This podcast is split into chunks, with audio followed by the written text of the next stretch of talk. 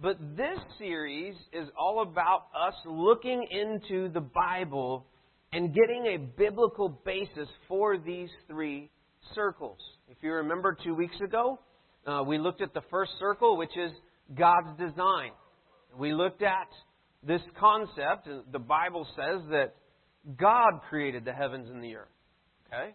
Uh, science books tell us that the earth was created by billions and billions of years of random chance and weird stuff just kind of happening and, and all of these circumstances came together and now all of a sudden we're here.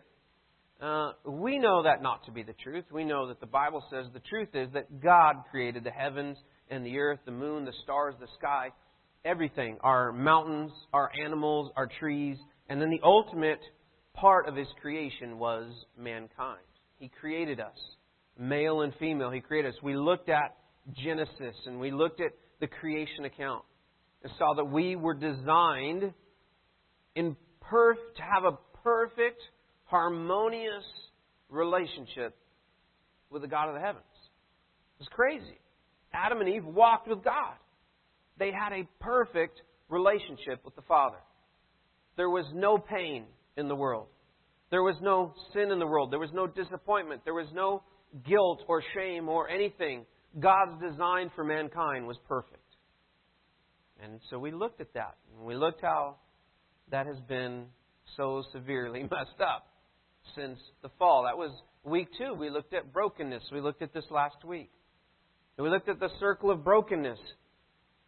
If you, all you have to do is look outside, or even look in your own home, or look outside, or to your neighbor's home, or watch the news, or open up Facebook, or whatever, and you realize that this world that we live in is absolutely broken. We are surrounded, absolutely surrounded, by brokenness because of our sin. And last week we looked in, we kind of dove in to the sin concept and where did it all start?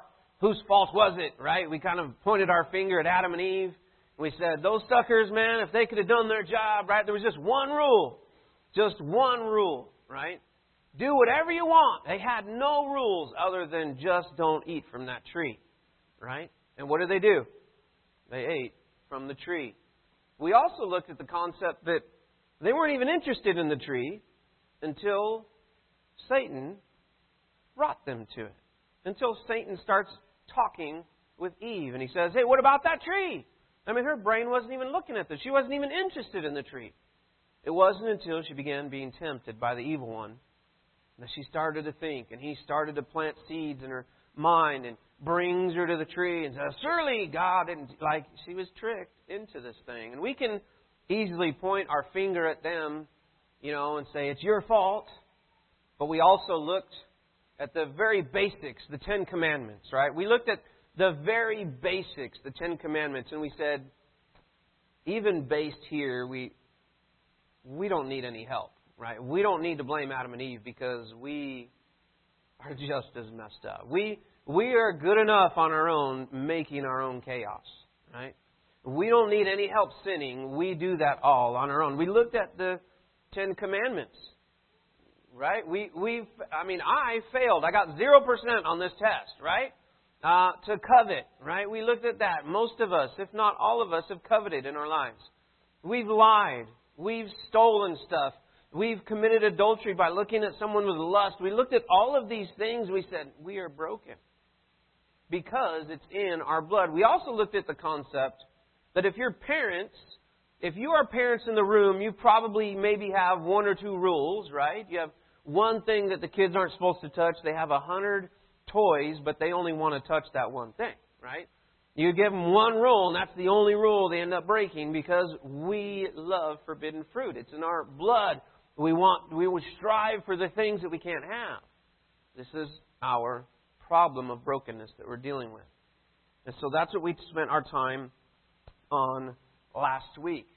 And it was kind of depressing. I'm not going to lie, it was kind of depressing to talk about this this idea that we are surrounded by sin and brokenness. But today, we get to talk about circle number three. Thank God that the gospel is a reality.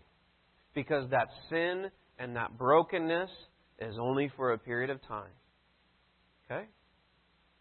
Thank God that the gospel exists. Amen.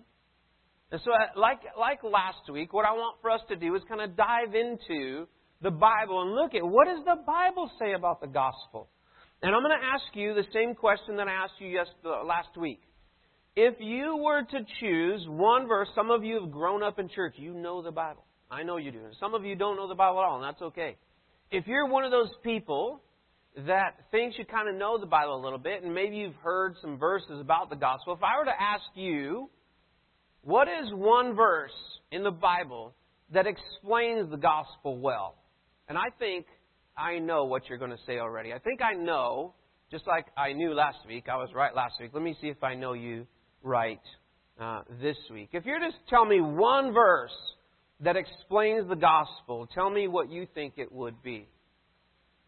John 3:16. Who said that? Leanne. See, I know you guys, right? Man, I already had it on the screen. I already had it on the screen. John 3:16. This is the gospel in a very small, concise, short little verse. What does it say? It says, "For God so loved the world that he gave his only begotten son, that whoever believes in him shall not perish, but have eternal life. How many of you have memorized that verse at some point in your life? Many of you know that verse. Many of you have that as a, a verse sticker somewhere in your house. Some of you have it as a tattoo. Some of you have it as a t-shirt somewhere. Like this is the verse. Like you see it everywhere, right? This is the verse that they hold up at football games and sporting events and things like this. This is the verse that Tim Tebow got in so much trouble about, right? Was the John 3:16 verse because it's absolutely clear. Even if you go to In-N-Out Burger, John 3:16 is there on the bottom of your cup. Did any of you not know that? Look at the bottom of the cup. It's right there. If you look at the bottom of the fries, it's Proverbs something. There's a Proverbs printed, Proverbs, I think it's 27, some. Anyway, there's a proverb just printed right there on the bottom of In-N-Out. It's obviously Christian run organization. Um, but yeah, I mean, John 3:16 is everywhere because it is a short, sweet, and absolutely concise description of the gospel, which is that Jesus came to save us because he loves us. He loves us so much. Look at, I mean, for God so loved the world, even though it was broken, even though it was all messed up, even though we had sinned and we had gone far away from God, His love was overpowering so much that He sent His Son, and that's what we're celebrating next week. He sends His Son Jesus to come and live as a human, live a perfect life, to give us an example to follow, but then ultimately to give His life on the cross and be resurrected from the dead so we could be saved. That's the gospel message. It's simple and it's concise and it's right there in one verse. And I love it. But if you know me, and some of you know me, you know that I love Ephesians. Ephesians chapter 2 is my go to section of the Bible. This is my favorite chunk of the Bible right here. Ephesians chapter 2. Um, and probably because I'm a preacher, because it basically says John 3.16, what it says in one verse, it says in 10. Like, you know, preachers just like to talk, right? And so this is Ephesians chapter 2, verse 1. We've looked at this time and time again. In fact, we looked at it last week. And I love this section of Ephesians because it gives the whole story. It gives all three circles. It gives us all three circles right here in Ephesians. Look at what it says. It says, And you were, what's the next word? The fourth word. You were dead. You were dead in your trespasses and sins, in which you formerly walked according to the course of this world, according to the prince of the power of the air, of the spirit that is now working in the sons of disobedience. Among them, too, we all formerly lived in the lust of our flesh indulging the desires of the flesh and of the mind, and were by children and were by nature children of wrath, even as the rest. This is the bad news. We were dead in our transgressions. Transgressions. we were sons and daughters of disobedience, pursuing the lusts of our flesh. We were broken. And then, my very favorite word in the whole Bible. Two words here. But God. We were all of those things. But God. Being rich in mercy. Because of his, ooh, I didn't move it. But God. Being rich in mercy. Because of his great love with which he had loved us. Even when we were dead in our transgressions, he made us alive together with Christ. For by grace you've been saved. And he raised us up with him and seated us with him in heavenly places in Christ Jesus, so that in the ages to come he might show the surpassing riches of his grace and kindness towards us in Christ Jesus. Even though we were dead in our sin, Jesus came to save us. This is the gospel, folks. Look, it continues. And then probably another verse that you may have memorized, verse 8. For by grace you've been saved through faith and that not of yourselves. It's the gift of God, not a result of works, so that no one may boast.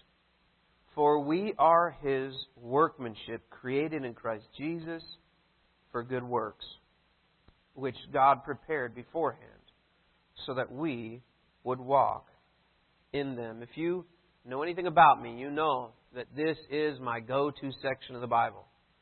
Uh, if I could get a T-shirt made with this whole verse, I probably would wear it every day. Like this is my life verse. Verses, I guess, because it gives us the whole gospel. It gives us the truth of the gospel that we were sons and daughters of wrath, but God in His mercy came and gave us life through His Son Jesus, and we've been created. We've been created through through this mercy and grace gift, we've been created to be made new and walk in that newness of life. This is the gospel. Now, as we look at our three circles, it's kind of interesting that these circles also kind of are reflected in Ephesians 2 1 through 10. Because as you look up at the circles, um, if you're a believer in Jesus Christ, and this, this will apply to you if you're a believer in Jesus Christ, if you've received the gift of the Holy Spirit and been saved, uh, then this is really Ephesians 2 1 through 10, laid out in the three circles that yes, you were dead in your sins and tread. I'm sorry, this is. Uh, sorry, let me go one more. If this was. Uh, if you're a believer in Jesus Christ, you were dead in your sins and trespasses. This is the brokenness that, that we're talking about here. You were a son and daughter of disobedience, pursuing the lusts of your flesh, but you are being made and have been made right by the gospel. You've been made new by Jesus Christ. You've been washed in His blood, that you've been made a new creation. And this is continuing to happen day in and day out as He sanctifies you, makes Him, makes you, as God makes you more and more like Jesus. This is happening for you on a daily basis. And you will, in the future, become a perfect being when you become when you when you gather up when you're gathered up to heaven with God. This is this is that like the whole circle thing kind of spun a little bit. I wanted for us to look at this for just a few minutes because these circles can be shown to really anyone. If we go back to the other circle, and you're talking to someone who has never prayed to receive Christ, you can talk to them from this perspective that presently they're living in brokenness. That they're struggling, that they're hurting, that there are things that they don't have any control of.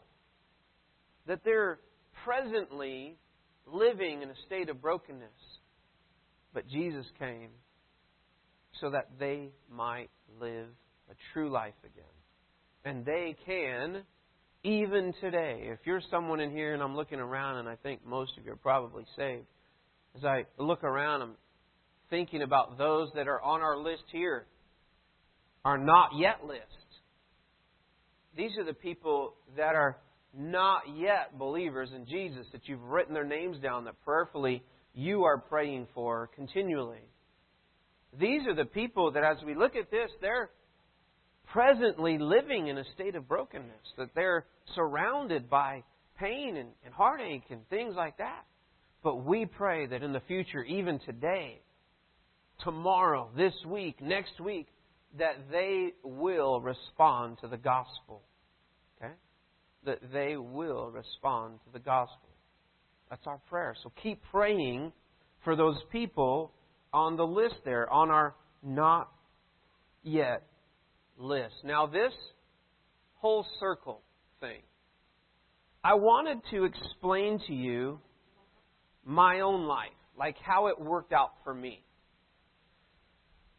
And this whole circle thing, you know, it it lasted about 25 years for me. And I just want to share with you for a few minutes my own circle story. See, I grew up, my mom and grandma are both here in the back.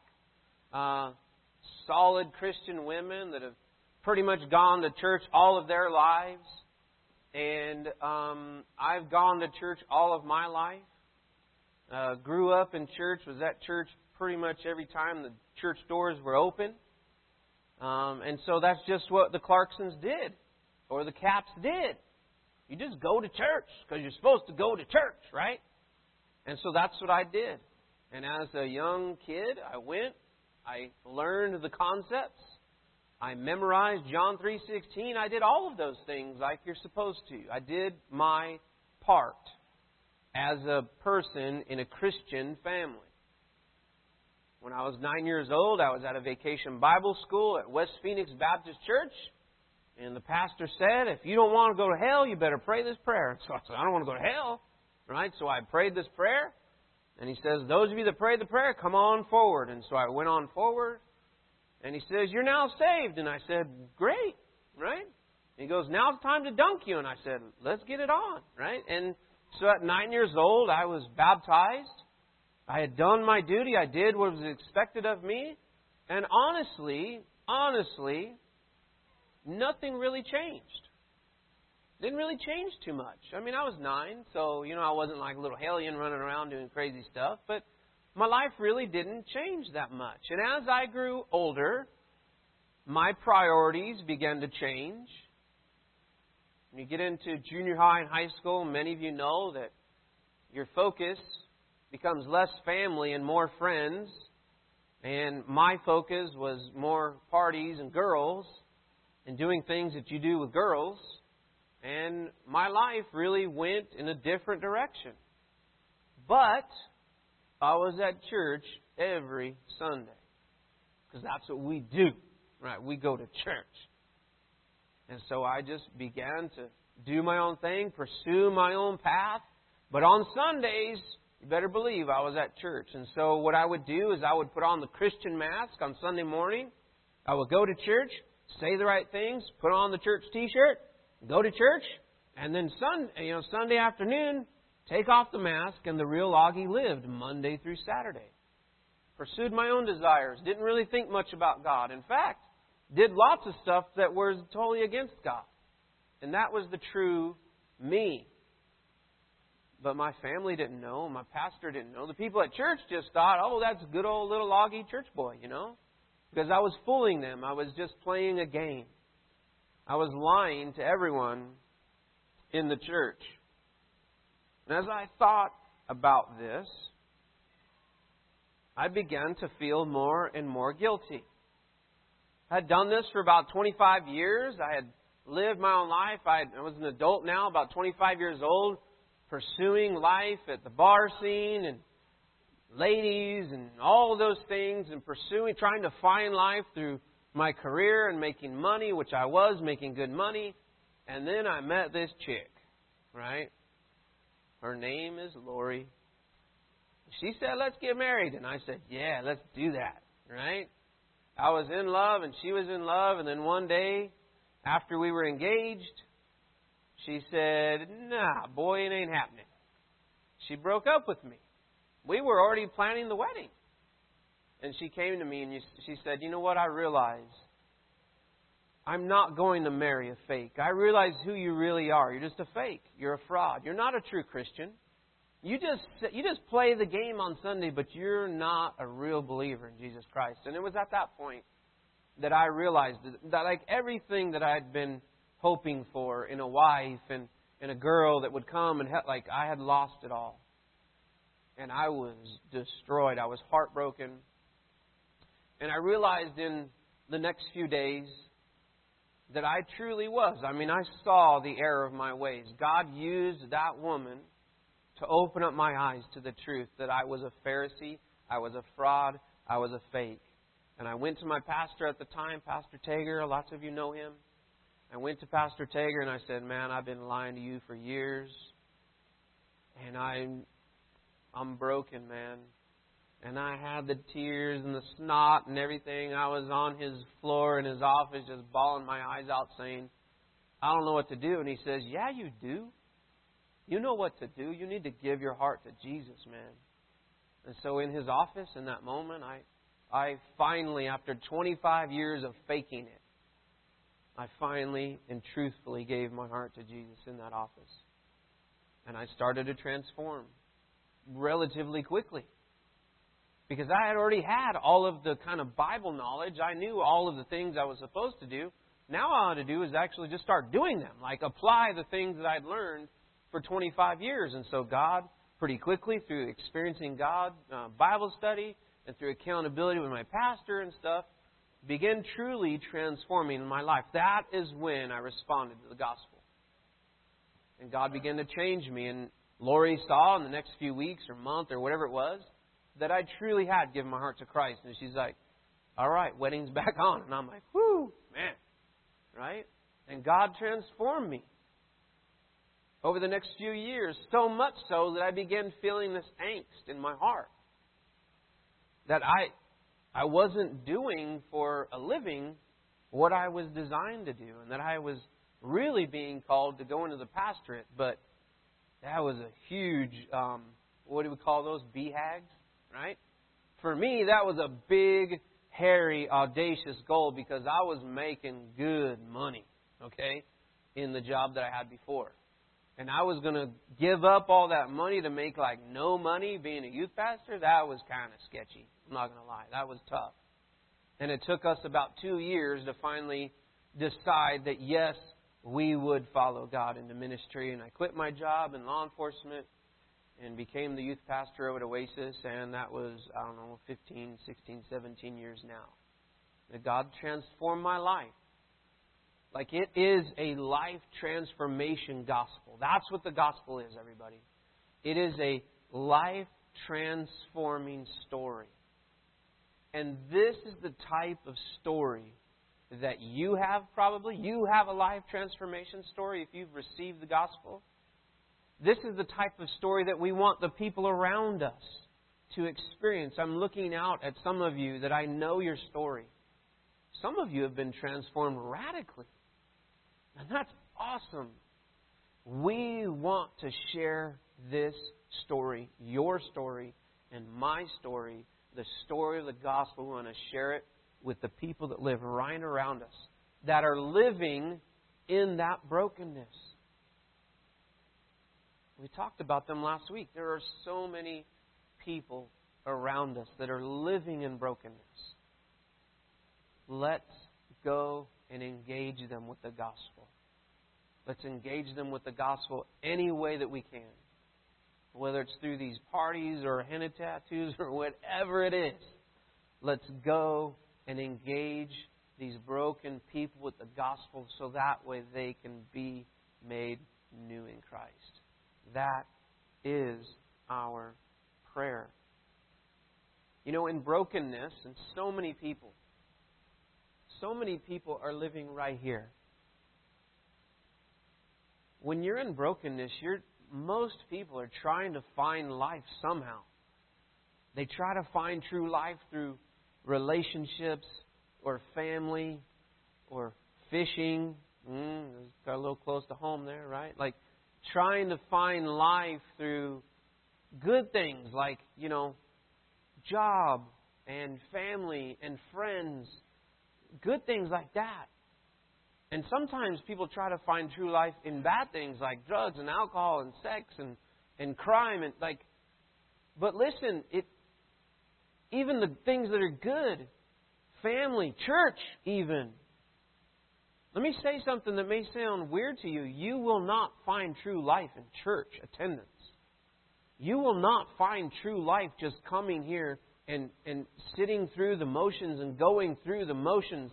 You will not find true life in your family or your career or making money. There is only true life found through Jesus Christ. There is only true life found through Jesus Christ. Even the good things like fishing, right? You will not find true life in fishing. You may have fun, you may find some friends, but you will not find true life. And eventually, we all get to the point when we're pursuing true life in our brokenness. We're trying to figure it out. We're doing our own things. That's what those little squiggly lines are all about. Some of those squiggly lines are us trying to find true life in good things, and some of them are bad. But they all lead us back to heartbrokenness because we have a hole here in our heart that only Jesus Christ fills. Absolutely, only Jesus Christ fills that hole. You'll never fix your brokenness through finding true life in anything else, even church. You will not find true life in church. It's only found in Jesus. The gospel, this thing right here that we're talking about, the gospel is the only solution to our brokenness. So let's go and be a church, be a people that shares the gospel with people. That's what our engage, engage events are all about. That's what I want you to take on as a challenge to find a way that you can, after you're trained, share these three circles with someone. Maybe it's someone in your bridge club, your bunco club, or maybe it's someone at the Elks Club, or maybe, maybe it's someone at your golf course, or maybe it's someone at school, or wherever it is. Find someone that you know that is living in brokenness and share the gospel story with them and watch God open up doors in their life and transform them radically from the inside out, just like you've experienced. That's the goal for 2018 is that we can find some people and I know that you know them. They're already up. We've already written their names up here on the board. That we can find ways to share the gospel with those people. That's our plan and our vision for 2018. Now, the question that's up on the screen is where are you in this? What do you want to call it? In, in these circles, like where are you? Are you living in a state of brokenness? Like, how many of you here today would say, I am just lost and broken. I've never responded to the gospel. Maybe some of you have said, Well, I I'm saved, but man, I I got some problems. Like I'm not acting like I'm saved. I'm acting more like I'm broken. Where are you on the continuum? Where are you in this cycle? Are you where you're supposed to be? Maybe if you're someone here who's never responded to the gospel, that, that's your first step. It took me 25 years of faking it to finally give my heart to Christ. Maybe today's the day for one of you. You know how you respond to the gospel? You say, God, I believe that you sent Jesus to save me. I believe that he came to, to die for me that He can forgive my sin. Father, I pray that you forgive my sin. You make me a new creation. I'm going to turn away from that old life and start living for you. If you have that simple conversation with God, a simple prayer with God, And the Bible says that He sends the Holy Spirit into your heart. He'll forgive that sin, past, present, and future, and you will live with Him for eternity. And you'll begin to start living God's design for your life. Begin to start having fellowship with Him again instead of this separation. That you'll begin to start walking with Him and talking with Him and living a new life with Him as your guide, Him as your Savior. That's my prayer. And there's some of you that are probably saying, "Well, I'm saved and I'm I feel like I'm doing pretty good."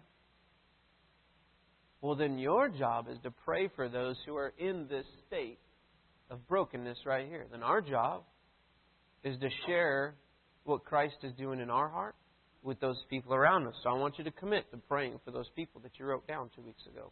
Keep praying for them. Don't just write their name down and not pray for them. Pray for them. That we might have an opportunity to share the gospel with them. So, my challenge to you, and we're done here. My challenge to you is that you will, in January, on Thursday nights, I'm not sure exactly when we're starting, probably like second or third week in January, we will start our training. These three circles training. It's six weeks long. We'll do Thursday night. I think hour and a half is as long as we'll go. And we'll train. Watch a little video. We'll practice drawing the circles, sharing it, verbally speaking with each other, practicing with each other, and then finding someone in town, the next a friend, a family member, someone that you can share that story with. We're going to start training. My prayer is that you will commit to doing that training with us. My prayer is that you'll commit to coming and engaging the community in 2018 with us on those second and fourth Sundays of the month. That's my prayer. Because for Ecclesia, we are going to engage this community with the gospel. We're not just going to keep talking about it. We've been talking about it for a long time. It's time to do it. It's time for us to go and engage people with the gospel. So, what does that look like for you in your own life? We're offering a few options, some training, some prayer time, some things like that. We want to go as a people and engage the community right around us. And we pray that you join us in that.